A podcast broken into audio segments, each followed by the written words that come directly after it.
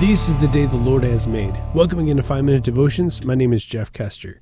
Today we're going to be continuing our walk through the book of Galatians, and I'll be reading chapter 3, verses 23 through 29, and as always, I'll be reading from the New Living Translation. Before the way of faith in Christ was available to us, we were placed under guard by the law. We were kept in protective custody, so to speak, until the way of faith was revealed. Let me put it another way. The law was our guardian until Christ came. It protected us until we could be made right with God through faith. And now that way of faith has come. We no longer need the law as our guardian, for you are all children of God through faith in Christ Jesus. And all who have been united with Christ in baptism have put on Christ, like putting on new clothes. There's no longer Jew or Gentile, slave or free, male or female, for you are all one in Christ Jesus. And now that you belong to Christ, you are the true children of Abraham. You are his heirs, and God's promise to Abraham belongs to you. You know, that's why I end every podcast with, You're a loved child of God.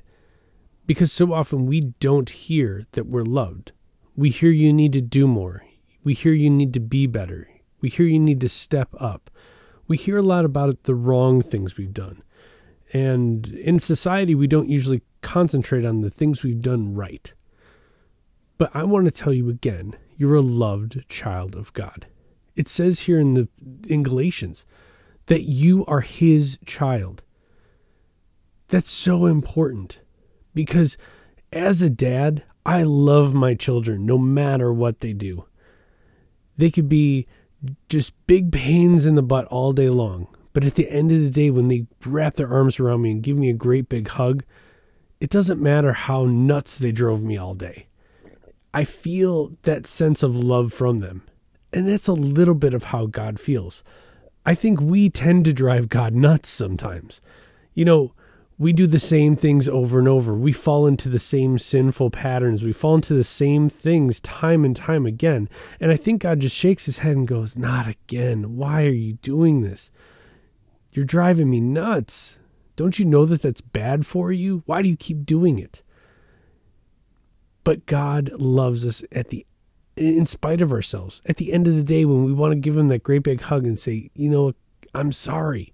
Dad, I'm sorry for what I've done today."